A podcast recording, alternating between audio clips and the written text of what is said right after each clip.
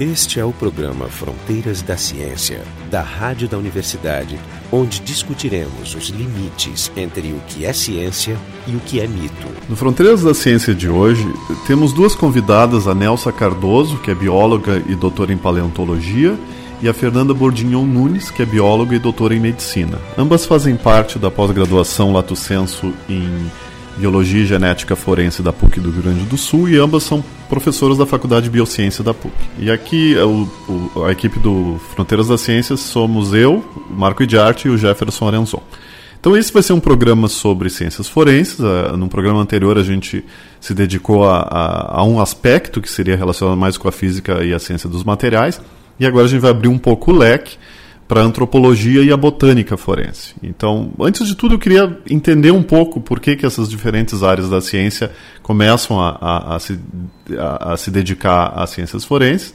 E eu queria começar com a Nelsa, tu é botânica, Nelson. O que, que, o que, que faz uma botânica em ciências forenses? Então, eu sou bióloga, botânica e paleontóloga também na área de, de botânica, de plantas fósseis. Então, que isso me liga à área de forense, na verdade, é essa linha nova, relativamente nova aqui para o Brasil, onde uh, nós encaixamos metodologias para trabalho de pólens e esporos, tanto fósseis quanto atuais, né, uma metodologia utilizada também para análise de fragmentos de plantas, consequente Pólens e esporos. Por que pólens e esporos? É, porque eles são indestrutíveis? Eles são dispersos, podem ser dispersos pelos ventos. Mas, por exemplo, em termos de ser destrutíveis ou não, o oxigênio é um é um destruidor de pólen e esporo. Mas o fato é que um pólen e esporo encontrado em cena de crime, seja no corpo, no cabelo de uma vítima, nas roupas, no ambiente, ele te dá alguns parâmetros, tipo aquela foi a primeira cena de crime ou não, o acontecido foi em outro local e o corpo foi transportado. Por exemplo, casos de afogamento, onde nós encontramos também micro-organismos associados ao pulmão ou às vestes da pessoa, aos cabelos. Então, pólen, por ser uma partícula muito pequena e transportada também pelo vento, não é? Não só por animais, mas, por exemplo, enquanto a gente respira, o pólen está sendo encaixado no ar que entra no teu nariz. Então, poderia dizer que uma pessoa, quando encontrada e, e tem esse material corporal analisado, tu poderia encontrar nas narinas o último suspiro dela, o pólen, no último momento que ela aspirou. É. Mas o fato de ser tão disperso não atrapalha um pouco? Se fosse um pouquinho mais específico, talvez o diagnóstico pudesse ser mais exato, né? Mas enquanto tu tem o metabolismo funcionando, tu, tu pode carregar o, as partículas de pólen para outras regiões do corpo, não? Na relação com o metabolismo, isso daí está envolvido mais com o afogamento. Porque, em geral, a questão do pólen, isso que tu falou também não é de todo é, é uma boa verdade. Nós temos pólens mais que, que servem mais como marcadores do que outros. Então, plantas muito comuns, elas são ruins para a gente nessa análise. Elas não são totalmente descartadas, lógico, porque não é só a evidência polínica que te leva à solução do crime. Isso é só uma parte da história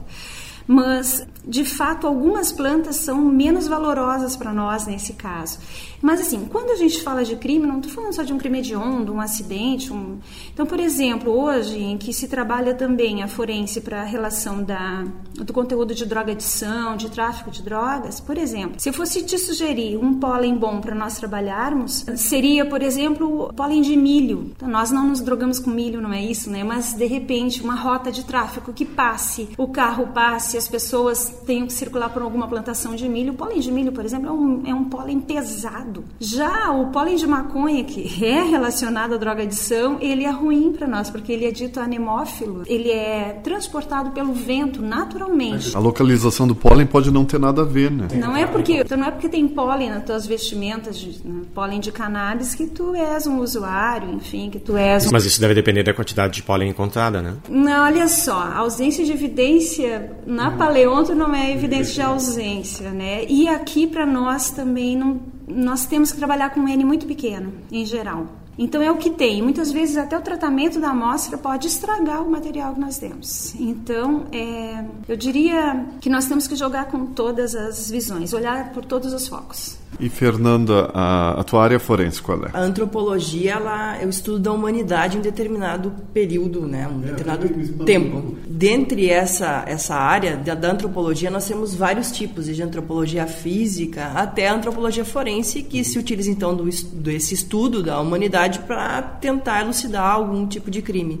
E uma das principais eh, estruturas nesse estudo são os ossos. Então quando se, se então, estuda, ela, a Nelsa trabalha com pólen e tu trabalha com ossos, então. Isso.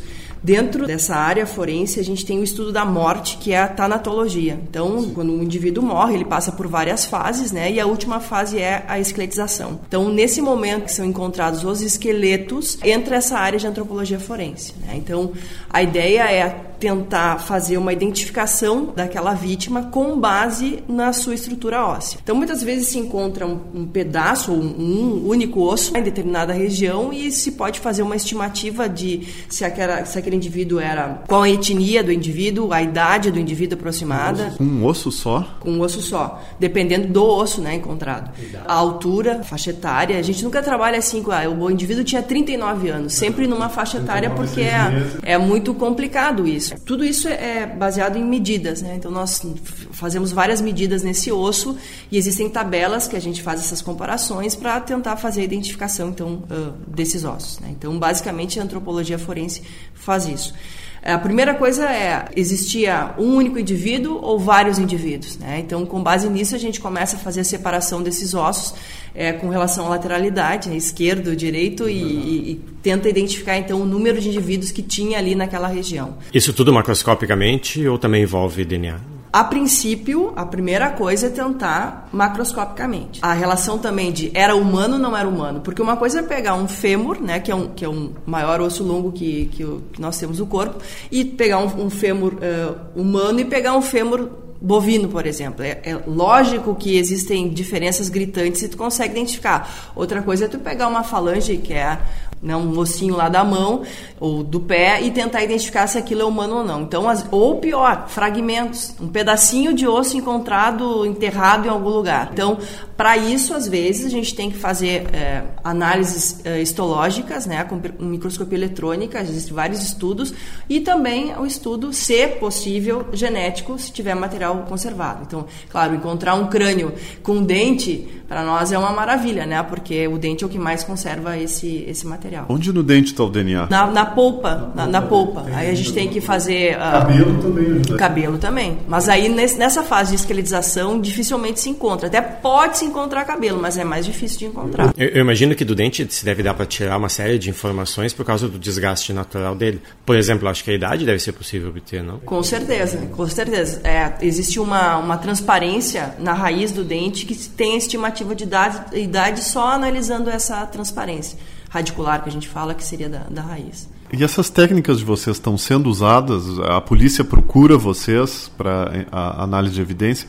Aqui no Brasil a gente está acostumado a ver o, esse, esse programa de TV chamado CSI, eh, que é um drama policial que envolve análise científica de evidências, e lá a gente vê o policial correndo de um lado para o outro, sempre falando com diferentes especialistas para ter informação sobre determinada evidência. E o que, que acontece aqui no, no Brasil e com vocês assim ali na PUC? Uh, se tu pegares a comunidade europeia uh, e até mesmo aqui a Argentina, o Peru, tem grupos fortes que trabalham com forense e que não são ligados ao governo são é, particulares. Então eles têm uma, uma empresa, uma empresa que, que é contratada e faz esse trabalho forense. Inclusive agora, que eu acho que foi uns três meses atrás, ou sei lá, uns seis meses atrás mais ou menos, Uh, houve aquela, aquela reportagem daqueles corpos encontrados lá em São Paulo, uh, que houve o governo né, se preocupou em encontrar determinados presos políticos que ah, estavam sim. lá, vocês viram aquilo.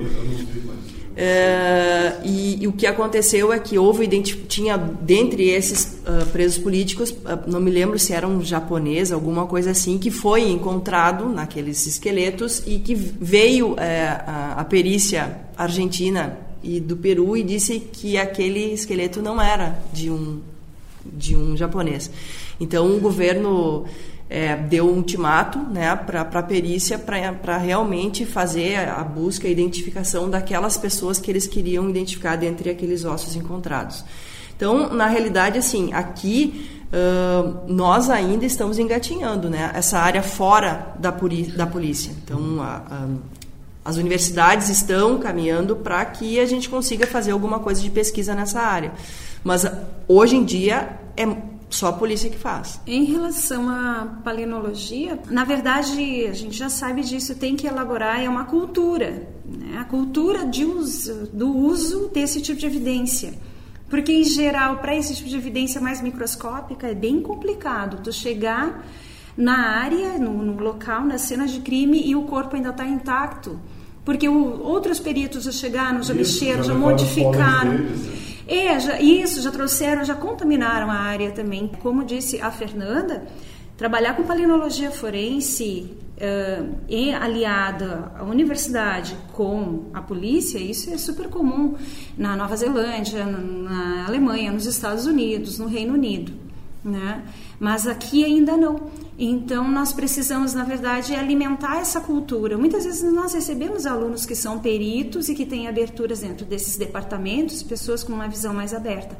Então, nós alimentamos sobre a necessidade de aproveitar muitas dessas técnicas que nós. A gente também tem que entender o seguinte eu acho que são muitos os crimes, né, é, Fernanda? É, e alguns são elencados para serem tratados com um pouco mais de exclusividade, porque essas técnicas também não são baratas e não são rápidas. Então, para vocês terem uma noção, Palinologia forense é recente no Brasil, claro. Na Áustria, o primeiro caso foi em 1959, em que isso já começou a ser mexido. Porque quando eu falo de palinologia forense, que é uma parte de botânica forense, a gente também tem que falar de restos, de plantas, de flores, de, de detalhes. Por exemplo, tem um fragmento de uma folha no corpo, tu pode retirar aquele fragmento, analisar estômago, uma, uma, uma análise mais anatômica. Mas, na verdade, esse tipo de, de estruturação para nós é recente, mas aí tu pensa, nossa, Estados Unidos estão, né, up nisso. Não é bem verdade. A gente sabe que nem todos os departamentos de polícia lá utilizam esse tipo de evidência. Por exemplo, que o CSI marca que sim. Tem muitos departamentos lá avançados, mas aquilo não é uma realidade para o país todo. É isso que eu quero é, dizer. É, no, no, nosso é, programa que então... a gente fez com, o pessoal do forense, eles estavam justamente dizendo isso, que a quantidade de crimes no Brasil é muito grande claro. e o tempo disponível para claro. fazer o processamento de cada crime é bem, bem curto. É, então assim, é, a gente né, sempre é julgar, mas eu vejo que também é difícil o, o, diário dessas pessoas que lidam com o crime. Então, eles também têm que ter eh, resultados mais rápidos, né? E as técnicas, elas são demoradas. Ah, mas não se desenvolveu nada ainda mais rápido. Mas não é isso. É que realmente, até tu ligar todos os pontos, né? Por exemplo, a área da Fernanda, quando ela analisa os ossos, não adianta mais eu procurar por pólen no osso, concorda? Não tem nem onde aderir. Mas o solo onde esses ossos são encontrados, sim. Muitas vezes o solo, né, Fernanda, dentro de um crânio me interessa, porque uhum. pode mostrar que aqueles, aqueles corpos estiveram enterrados em outro local e foram transferidos. É, é uma possibilidade. Ali, né? Exato, essa é uma possibilidade. Esse é o programa Fronteiras da Ciência. Aqui a gente está discutindo a antropologia e a botânica forense. E o nosso site é o frontedaciencia.urgs.br. Queria agora que vocês contassem um caso interessante. Alguma coisa que vocês estão processando e não é segredo. não só nessa, nessa relação forense, né, mas a, nós trabalhamos juntos, juntas na, na questão dos ossos da, da Cúria Metropolitana. Aqueles que é isso. Uhum.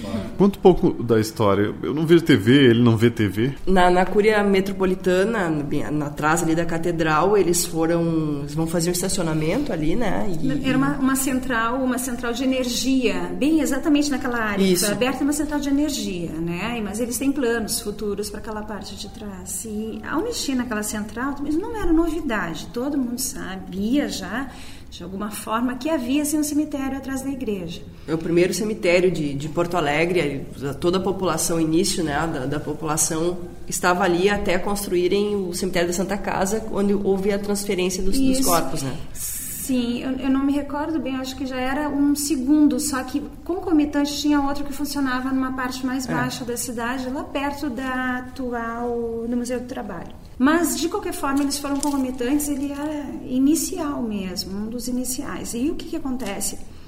Ali eram enterradas pessoas de diversas categorias. Perto da, da igreja não era só para as pessoas de maior projeção, para as pessoas de bem, enquanto que o cidadão comum ia para mais longe? Bom, ali foi encontrado um, um material equivalente a uma farda, né, algo próximo disso.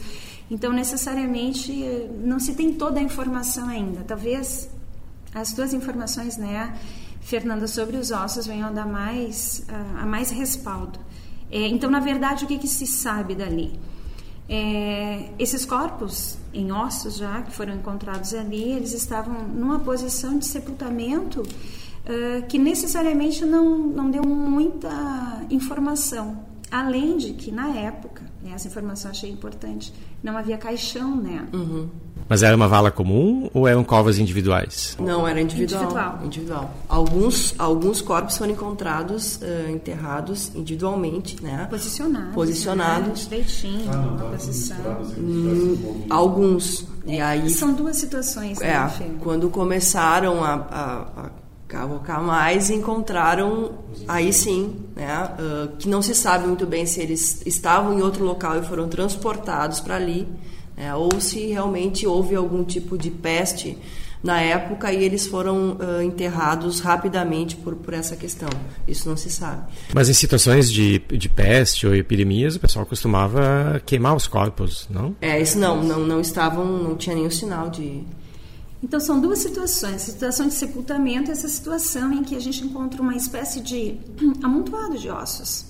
Mas na questão do sepultamento, né, é interessante a gente ver que a falta de caixões demonstra que não havia esse retorno ao cemitério para cultuar o morto, como a gente faz atualmente. Né? Então, as, mesmo assim, as covas elas eram rasinhas e tinham um corpo sobre o outro, com uma pequena camada de solo e em seguida outro corpo. Né? Aí é que estava aquela nossa dúvida: esse solo veio de onde?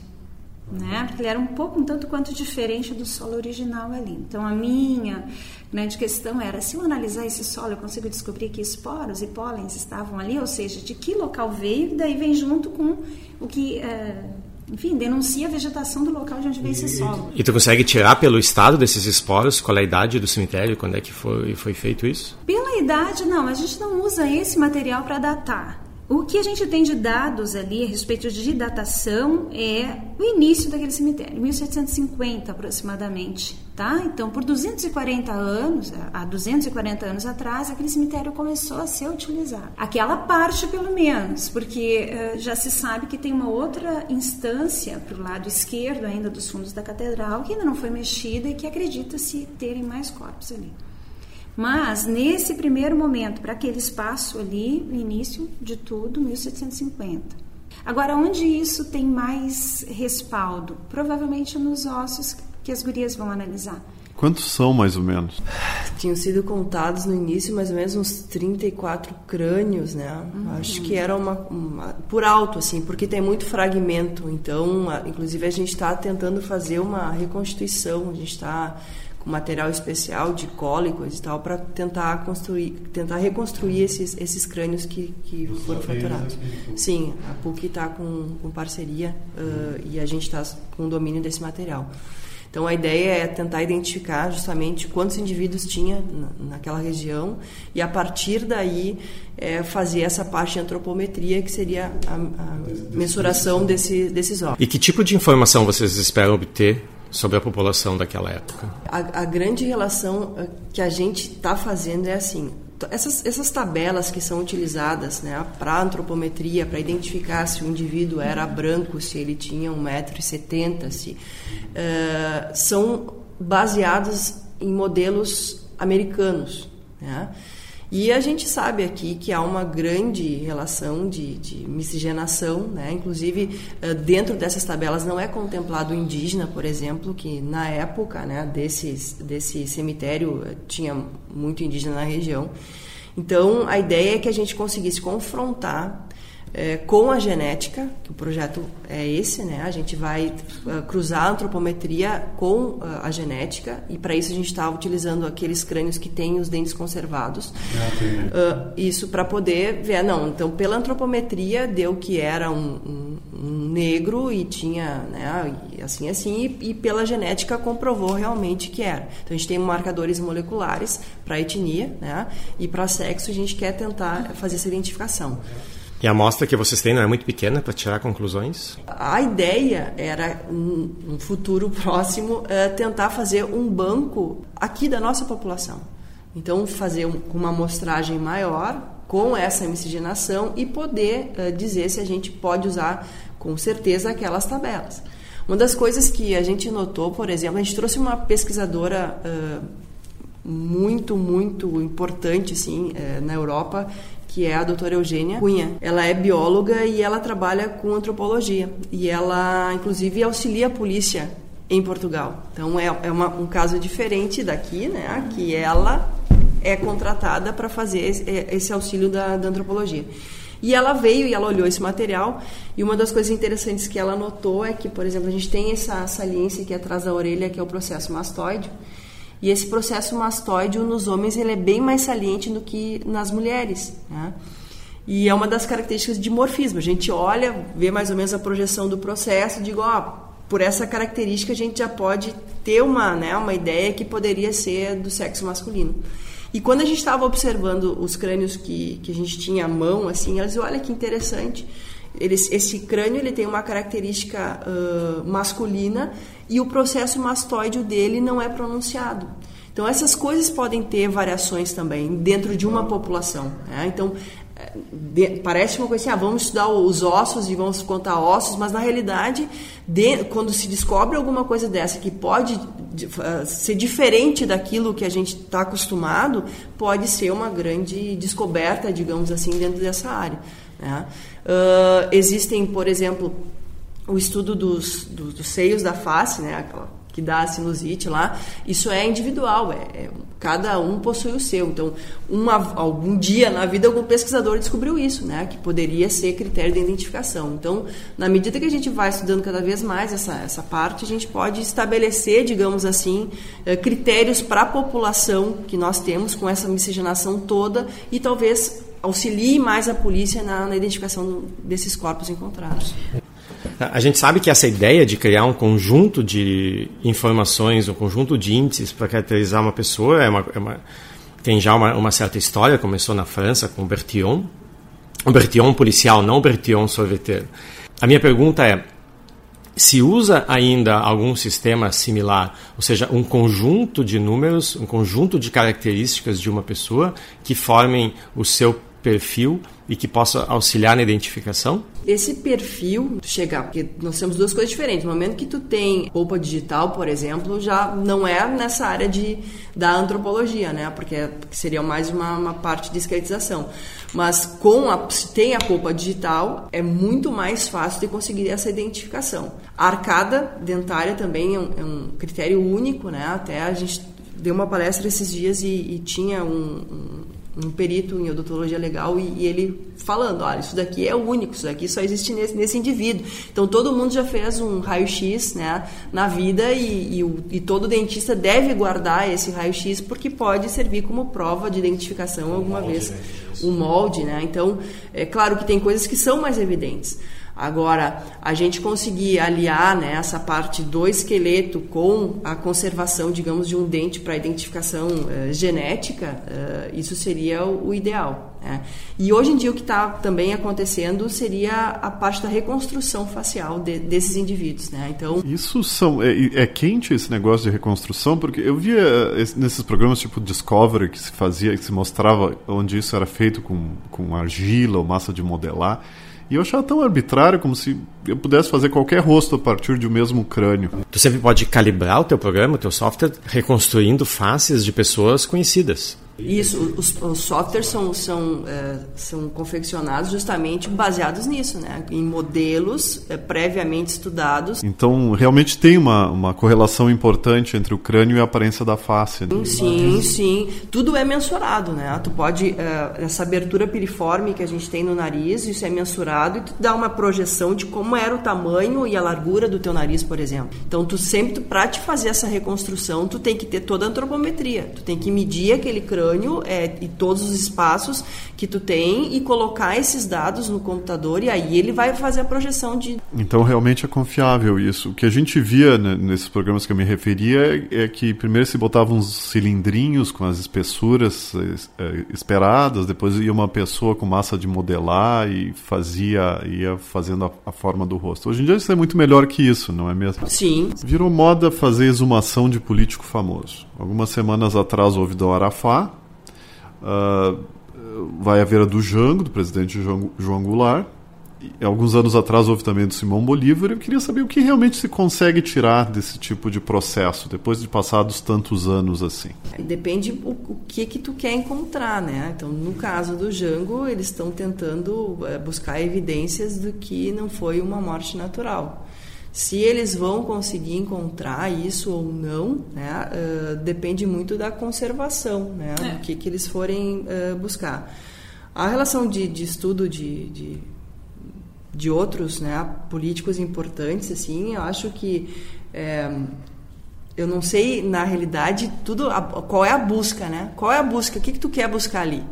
É, a gente uh, tem grupos aqui que da própria PUC, pesquisadores que fazem, por exemplo, teste de paternidade.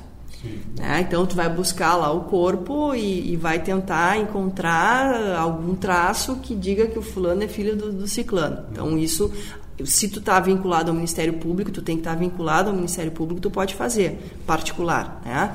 Uh, se aquela pessoa historicamente é aquela pessoa. Se os restos mortais são da pessoa que se espera. É, então foi aqui, foi enterrado fulano de tal, se realmente aquele é fulano de tal, baseado em determinadas evidências. Ano passado você achou os, os restos mortais, supostamente os restos mortais do, do Ricardo III da Inglaterra, no, parece num estacionamento. Né? Uhum. Então, é, tudo depende do que. Se, primeiro, a questão de identificação né, da pessoa, se realmente ela é ou a quem dizem que é. Uhum. Uh, a questão de parentesco, né? Se as pessoas buscam um parentesco, isso também pode ser determinado.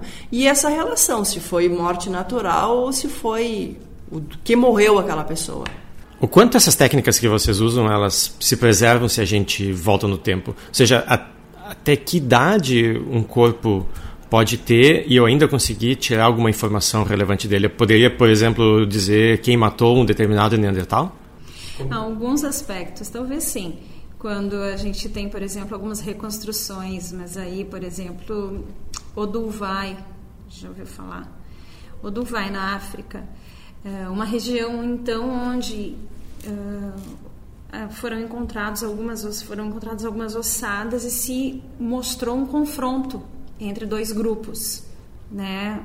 Dois grupos uh, antes ainda do Homem sapiens surgir. Tem outras evidências que mostram, por exemplo, isso já é paleoantropologia, crânios, por exemplo, de bebês com marcas de tigre de dente de sabre, com os dentes deles, né? Então já se faz uma reconstrução do ambiente, do que, que havia na volta e tal. Então tem alguns aspectos que sim. Então isso daí é algo até que nos reporta o que a gente usa em paleonto, né? Onde tu encontra um animal é, todo destroçado, né? É, temporalmente não, né? Mas a análise, a brincadeira que a gente fazia é que nós falamos com os mortos, a paleonto também fala com os mortos. E eles respondem? Respondem. é, eles respondem. Então, desarticulação eu acho que é uma das, das, das fontes importantes, né? E, e dentro de botânica forense, se passar longo período também já escapou. Né? Ah, o que a gente tem para registro, por exemplo, que auxilia muito, porque a gente acaba trabalhando com arqueologia, né? As coisas estão relacionadas, né? Nos anos 90 foi achado essa carcaça né, de um homem de 5 mil anos, que começou a se chamar de Otzi, e que ele estava bem, bem, preservado, ele estava no gelo. Eu acho que nesse caso a botânica forense seria auxiliaria, né? Ele estava em gelo, inclusive se tinha a pele estava bem preservada, se sabia que ele tinha tatuagens. Depende da conservação. Botas, né? Queria voltar de novo à questão desses, dos políticos, dos estadistas famosos. Agora, é, por exemplo, no caso de Yasser Arafat, é, foi, os russos concluíram que ele foi uh, envenenado com polônio. E o Israel respondeu dizendo que isso tudo era uma grande bobagem, que não, não, que não, não era esse o caso. E eu fico perguntando, a área é assim tão controversa, não se pode dizer realmente, olha, ele tem traços de polônio e essa foi a causa da morte? Certeza, certeza. Não, não, não, tem gente diz é X, tem gente diz é Y. Olha, não pode ser 50%, deve ser, sei lá, 90% de X e... Por exemplo, em relação a plantas, a gente não trabalha só com os fragmentos, mas trabalharia também com traços químicos, né? Envenenamento, por exemplo. Sim. Tranquilamente. Então, alguns desses compostos teriam maior durabilidade. Eu não sou química, não posso confirmar quais seriam, mas alguns teriam mais tempo né? não em atividade, mas os traços estariam ali confirmando, sim, houve um envenenamento, houve acidental ou não, não importa, depois a gente vê. Mas uh, o registro desse, dessas identidades químicas, desses materiais que muitas vezes nós encontramos, esses elementos encontrados em plantas, muitas vezes. Então, assim, também tem o tempo de vida desse material. Quanto mais distante da atualidade, pior vai ser. De vida útil, né? Eu diria, de detecção. Tem casos, por exemplo, de envenenamentos com plantas que se descobre por exumação de cadáver meses, anos depois, outros se vão. Né? Tem aquele caso né, no, no Havaí das, dos homens de meia idade que então casavam com moças mais jovens e alguns começaram a morrer assim repentinamente do coração e as pessoas associavam a alimentação porque eram homens gordos já mais velhos mas não Nérium oleander chamado espirradeira também. A gente tem por toda a cidade. Mas uhum. faz uma cera é faz um chá. Faz um chá. E ela tem agentes glicocardiotóxicos Deve funcionar como ditólico, então. Dá um ataque de, de coração assim. É um glicosídeo? É. Deve alterar. Cardiopata, né? Um glicosídeo Mas era uma pessoa tentando matar todos? Ou, é, ou era não, eram várias geral? pessoas tentando matar várias pessoas. Ah, Nossa. não, não, eram as jovens que eram obrigadas a casar com esses homens, como na Índia se fazem ah. os casamentos, né? Então, isso trouxe o artigo lido, né, gente? Eu não estava lá para confirmar, mas então, que foi uma história passada de boca a boca. O interessante é a gente, quando estuda forense, também estudar um pouco de, na minha área, etnobotânica. Né? E dentro da etnobotânica, um pouco da psicologia forense, a forma como a mulher mata, a forma como o homem mata. E as mulheres têm uma relação com as plantas muito antigas, não é à toa que nós éramos queimadas na Idade Média, não é? Por utilizar as plantas. Então, quem a quem deveria valer o poder de cura ou de morte? A Deus, né? a igreja que representava Deus. Mas aí a mulher, na sua horta, tinha o chá que curava e tinha o, o veneno que abortava, por exemplo, ou que matava qualquer um. Então, essa relação da mulher com as plantas é fantástica. E isso, quando tu começa a estudar o histórico, até de crimes de determinados países, não é a maneira como agem as comunidades, desde as mais primitivas, assim, tu pega uma tribo na África, né? E como funciona a mulher aqui dentro de uma sociedade, sei lá, brasileira, sei lá, europeia, se tu analisar um pouco o contexto, tu consegue perceber se o crime foi homem ou mulher que cometeu, por exemplo. É bem interessante essa. Essa é uma informação relevante na hora de planejar um crime. E, e essa relação estava falando do, da, de, de, contaminação por elemento radioativo, vocês mesmos são físicos, né? Ah, Depende da, da meia-vida do elemento. Mas o polônio fica aí muito tempo. Sim, justamente. Então, numa dessas, dependendo do nível. Mas eu acho que tá, talvez a dúvida não tenha sido tanto quanto a presença ou não do polônio, mas como é que ele chegou ali. Mas pode ser uma contaminação também, como aconteceu na época dos romanos, que os ricos tinham água encanada, os canos eram feitos de chumbo e muita gente morreu intoxicada com chumbo. Sim, até descobriu o que estava acontecendo. Altamente seletivo. Um amigo meu teve o carro arranhado e levou no mecânico, porque ele deixou dormir fora, né, na rua, e levou no mecânico. O mecânico, hum, então andou te envolvendo com a pessoa errada, né? Mas por quê? Olha isso. Estava arranhado como se fosse um eletroencefalograma. Ele disse, isso daqui foi mulher que fez. Como é que você sabe? É que o homem, homem não risca assim, o homem risca reto, em linha reta.